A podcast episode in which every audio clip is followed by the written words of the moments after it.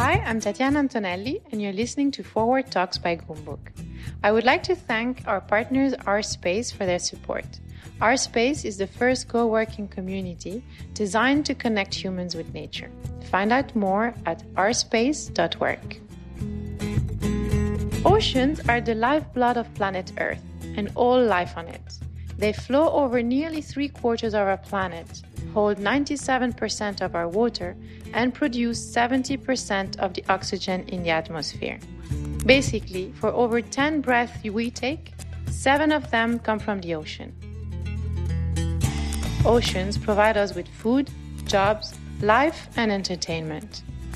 June 8th is World Ocean Day, and to help us understand what is being done around the world to protect our oceans and the initiatives you, me, and companies can take, who better than CEO of the World Ocean Council, Paul Holthus?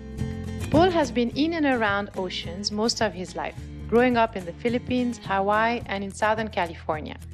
He started his career as a marine scientist focusing on coral reefs and has worked in over 30 countries and with UN agencies, industry associations, NGOs, and foundations, including the United Nations Environmental Programme and the Nature Conservancy Asia Pacific Marine Program, where he originated the famous Coral Triangle concept. He later served as Deputy Director for the Global Marine Program at the IUCN, the International Union for the Conservation of Nature.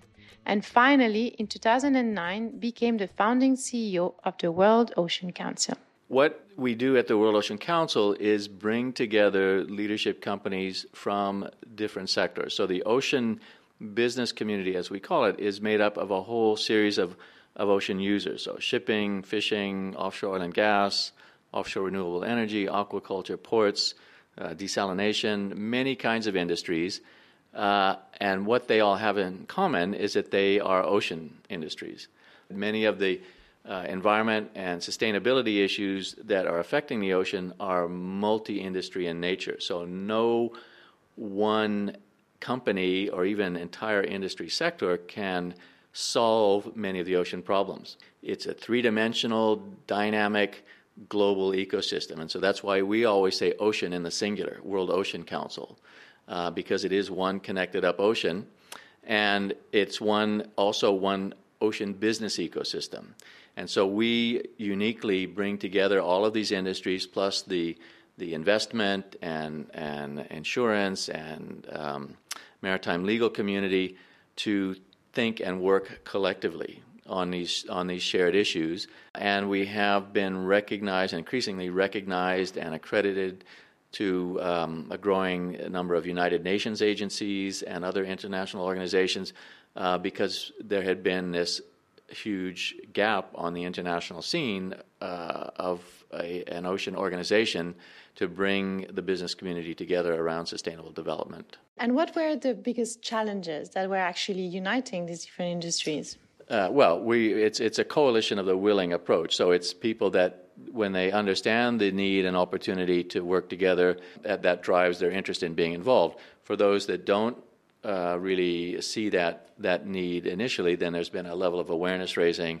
Uh, sustainable development in the ocean is bigger and more complicated than just fixing their own company or their own industry's uh, issues. So, for example, here in the uh, in the Gulf, um, the the effects of inputs from uh, oil and gas industry, from the shipping industry, from the desalination industry, we need to understand and manage those impacts so that those industries can be um, not having an, uh, an inappropriate impact on the health of the marine ecosystem that then affects fisheries and affects aquaculture possibilities and certainly, of course, recreation, all of which is based on a healthy ecosystem and good water quality. So, developing that understanding of the linkages and the need for the industries to interact together in a positive business um, development uh, and responsibility uh, implementation kind of way is, is really takes a while to, to, to, work that out. It's interesting that you talk about the region and the Gulf.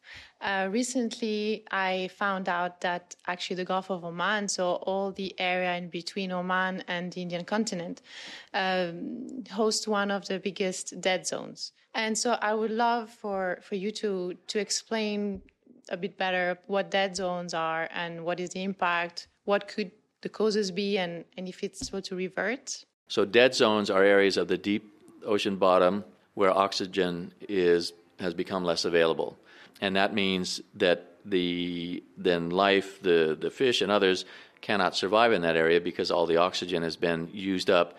Usually, this has been in areas like the Gulf of Mexico or the Baltic Sea where there's a lot of nutrient uh, input from uh, municipal waste and sewage inputs or from nutrient runoff and fertilizer runoff from agriculture.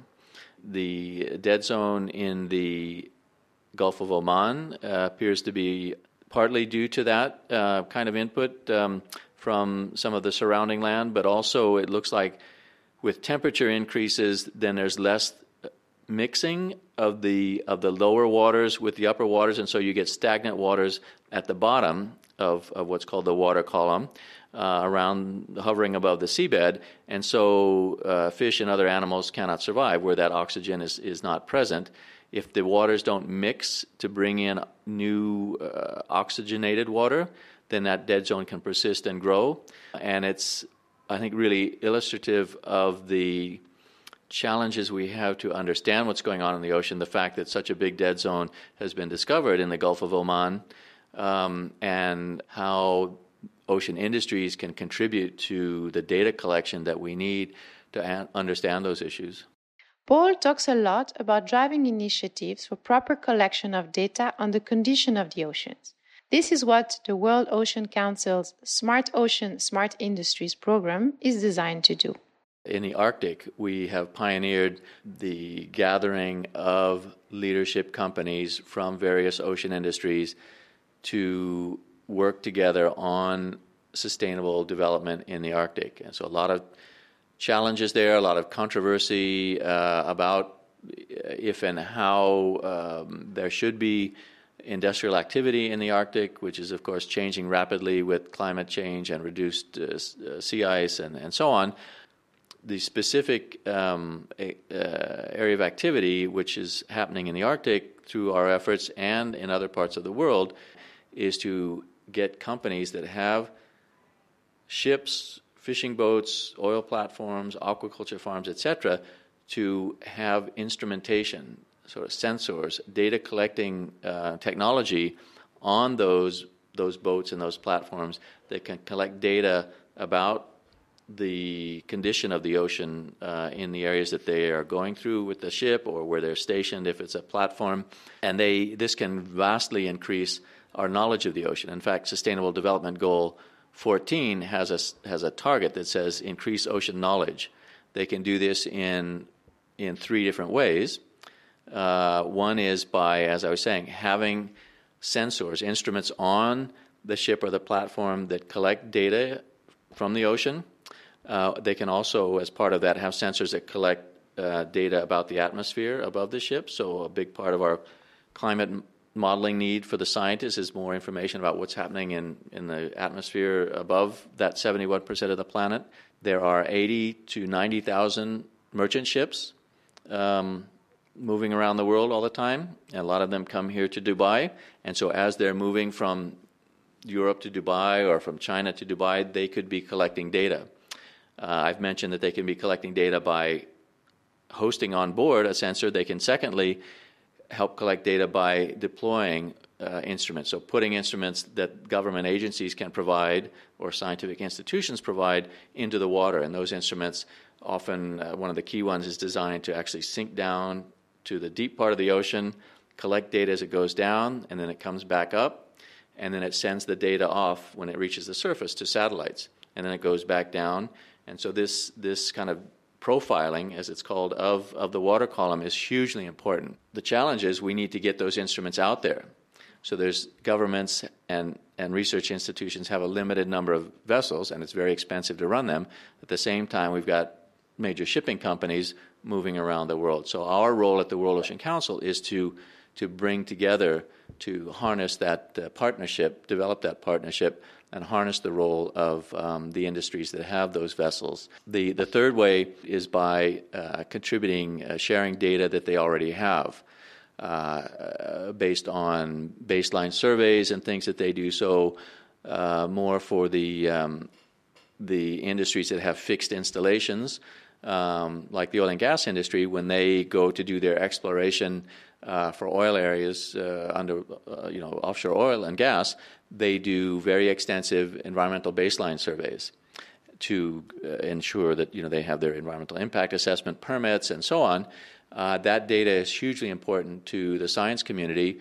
Once the permitting process, for example, is done, that data is not commercially sensitive or valuable, and rather than staying in the filing cabinets uh, and computers of the company, could be shared with the appropriate national and international science institutions. And we at the World Ocean Council have that relationship to um, form those partnerships and get that data to the right people. So there's a lot that uh, companies can be doing uh, to help us understand the ocean better, which then leads to better management and ensuring we've got a, a healthy ocean moving forward. That's an incredible network made for collaborative work. Absolutely. And so there are leadership companies here in Dubai and in UAE and in the Gulf that that uh, we would uh, we're working to get engaged in this Smart Ocean Smart Industries program. It's a real win-win. This contributes not only to this broader um, increase in ocean knowledge, but it has a very specific business value. Then that goes to the scientists and it goes to the, the, the ocean modelers and the forecasting people that they can then better predict, for example, cyclones and hurricanes. Um, and that means reducing costs for companies because you can better prepare for those hurricanes. For example, if you're in a part of the world like the Gulf of Mexico they have to shut down the oil rigs when the hurricane is coming. But the hurricane predicting says, well, maybe it's going to go, you know, on this track or maybe that track. If we can improve that, and you have to, at the company, can shut down the oil rig for one less day, that's a huge savings.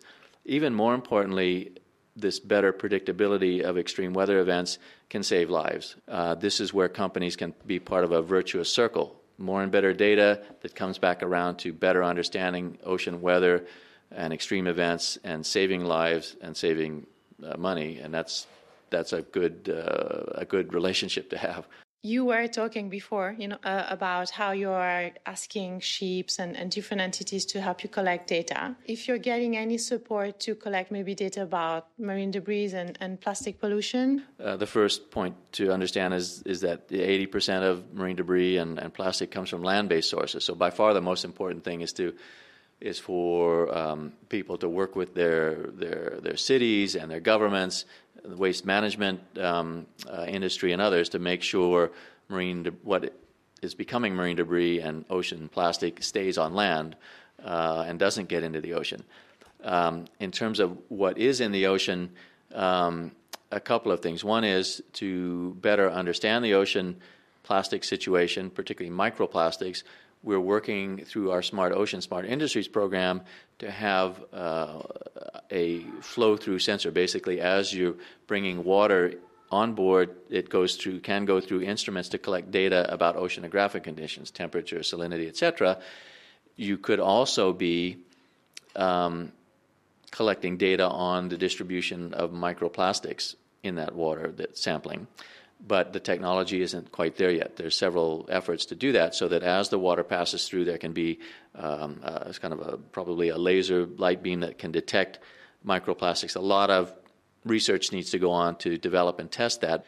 That's understanding the scale of the problem. More importantly, maybe, is helping ensure that we reduce and avoid plastic getting in the ocean. And the key part for the ocean industries there is the need for places to dispose of on land the the waste that is generated on board a vessel, um, and that solution is is is called port waste reception facilities. Basically, every port, or we need a network of reception facilities in ports, so that as obviously cruise ships being you know the biggest uh, um, uh, concentrated source of of, um, of waste streams uh, generated on a vessel, but also regular ships, um, uh, as well as fishing boats, uh, oil tankers. Every vessel has a certain amount of, as you can imagine, there's people living on board. You're going to have, you know, plastics and a little bit of hazardous waste. Um, there's food waste, etc. And what's required by the international um, marine pollution treaties is that there should be a network of ports waste reception facilities. Not all ports, particularly in developing countries, have those facilities. And so the, the shipping industry and others, for the most part, want to do the right thing, but they need a place to dispose it. So it's like being in an office and wanting to recycle, but there's no recycle bins. So we need to have combined efforts between industry and governments, and particularly the port um, authorities and port agencies around the world, to have a viable network of these of these reception facilities. In sustainability, we now we've been talking a lot about the environmental part. Um, there's also different aspects to sustainability. And of course, one side is the profit. We still need to have profitable businesses. So uh, we don't want all these industries to somehow have to stop doing what they're doing. But we also have the people aspect. 800 million people depend on the oceans. It's either fisheries or, or other industries, but definitely they rely on the health of the ocean. And I know that you have a big uh, interest, for example, in uh, empowering women in the different industries related to the oceans. The World Ocean Council is the what we call now the, the global blue economy business organization. So there are also, as you say, hundreds of millions of people who depend on uh, a healthy ocean for particularly for food from sustainable fisheries. And so these things are of course linked that industry playing its role to help maintain and restore ocean health that then can support fisheries and seafood production that is critical to uh, communities around the world, many of which are uh, low income or even you know uh, with a high degree of poverty, where seafood um, is critical to their their providing the protein that they that they need and, and you know basic survival and health, especially for, for women and children. If we just look at the the actual ocean economy, then um, that there are men and women working in these ocean industries that are literally risking their lives and sometimes, unfortunately, losing their lives working in these difficult and dangerous industries. And for part of the awareness raising is for the general, for everyone to understand that the the energy, the food, uh, and the transport that we rely on in modern society is is dependent on those men and women doing those sometimes difficult and dangerous jobs. Within the um, ocean industries, then, though there's a there's a huge um, opportunity uh, that's being worked on by many more progressive and forward-thinking companies to increase the um, involvement of women. At the World Ocean Council, we have uh, an annual gathering of the, the global ocean business community around sustainable development. We call it the Sustainable Ocean Summit, SOS. Uh, last year it was held in Hong Kong. We had the first ever uh, global women's leadership in ocean sustainable development session and brought together uh, women CEOs from a variety of ocean industries to really help um, put the spotlight on the um, the opportunity to get more women engaged in these industries. Uh, we have a partner organization called WISTA, W I S T A, Women in Shipping and Trade Association, particularly for the shipping and maritime industries. That's uh, really working. It's a it's a it's a volunteer network essentially of and has um, chapters in many different countries. We're also working to connect up young professionals across the globe in the various industries through what we call the Young Ocean Professionals Program. So, those young professionals that are already part of existing um, uh, young professional organizations and societies, usually by sector, we are working on the sustainability issues to say, well, those of you that are interested in sustainable development, uh, through us, we want to introduce you to your, your peers and colleagues in other sectors and in other parts of the world who are also the future generations of leaders uh, for these industries and for whom uh, sustainability is more and more an important part of um, uh, what you want to achieve in your professional career. And we're here to help uh, um, accentuate that and connect you up and create a, a, a sustainability um, enhanced uh, generation of, of future ocean leaders. So uh, we, as Goumbook, work um, a lot with DP World here in Dubai, and we are very uh, proud to see that their pillars are focused on uh, the oceans primarily and on women empowerment. So, what is the role of Dubai, for example, for the World um, Ocean Council? So, we at the World Ocean Council are bringing together companies that are leaders and working to address uh, sustainable development, and uh, have been very honored that uh, Dubai Ports World, DP World, has come on board uh, last year as as a member of the World Ocean Council. And we have uh, been also reaching out to other companies here in Dubai and in the UAE to get involved in this collaboration and leadership and action on ocean sustainable development. Dubai is a a global uh, center and leader in maritime industries for shipping and and ports and offshore oil and gas and, uh, uh, and other uh, areas. It's one of the most productive ports in the world in terms of uh, volume. It's uh, and size. It's one of the largest in the Mid East North Africa region. So it's got an important role to play and can be a real leader in. Um, in sustainable development, and certainly DP World uh, is at the forefront of that of that leadership here in Dubai. Which, uh, more companies, and we'll be reaching out, um, uh, continuing to reach out to uh, the ocean and maritime industries uh, here in in Dubai and and UAE.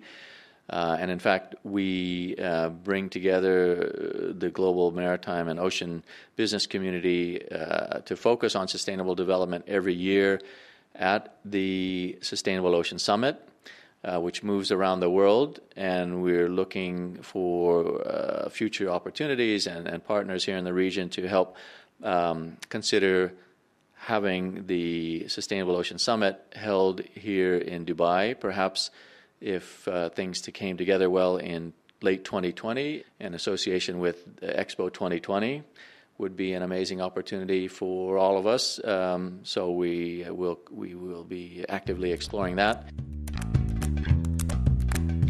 So now you've been telling us uh, all the achievements of the World Ocean Council and all the future projects and programs and all the different activities you're running. But there's one thing that I would like to ask is also something more personal, uh, an incredible project, the Coral Triangle program. And I would love in a few words for you to explain how you created this what was your idea behind it and the achievements in my in my previous work um, and efforts to help focus on priorities for ensuring we have a healthy and, and biologically diverse and productive ocean. Um, a going back a few decades, uh, I was putting together information, and this is again where data is so important to understanding uh, priorities. Pulling together information on the parts of the parts of the ocean that are most biodiverse. It showed that uh, without a doubt, the most biologically diverse part of the ocean is an area that's now called the Coral Triangle. And so I put this idea together.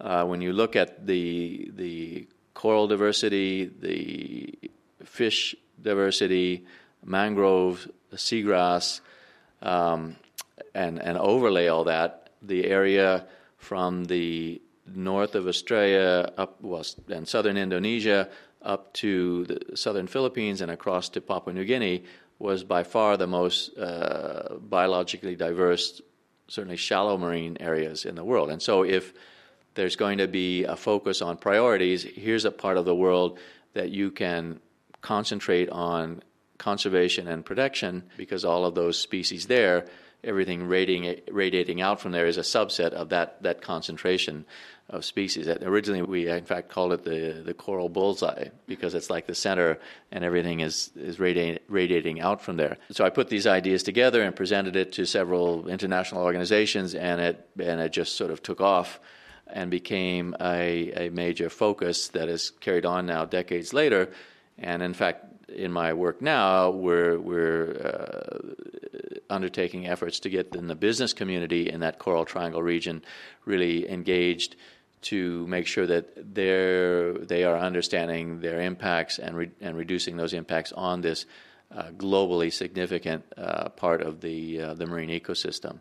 And so I'm kind of coming full circle with my earlier work uh, to now link in this, uh, what I consider by far the most important thing uh, I can do is to continue to engage the, the global ocean business community on its leadership uh, in being uh, the, the, the providing the solutions to um, what we need to ensure we have a healthy, a healthy ocean in the Coral Triangle area and for the whole global ocean ecosystem.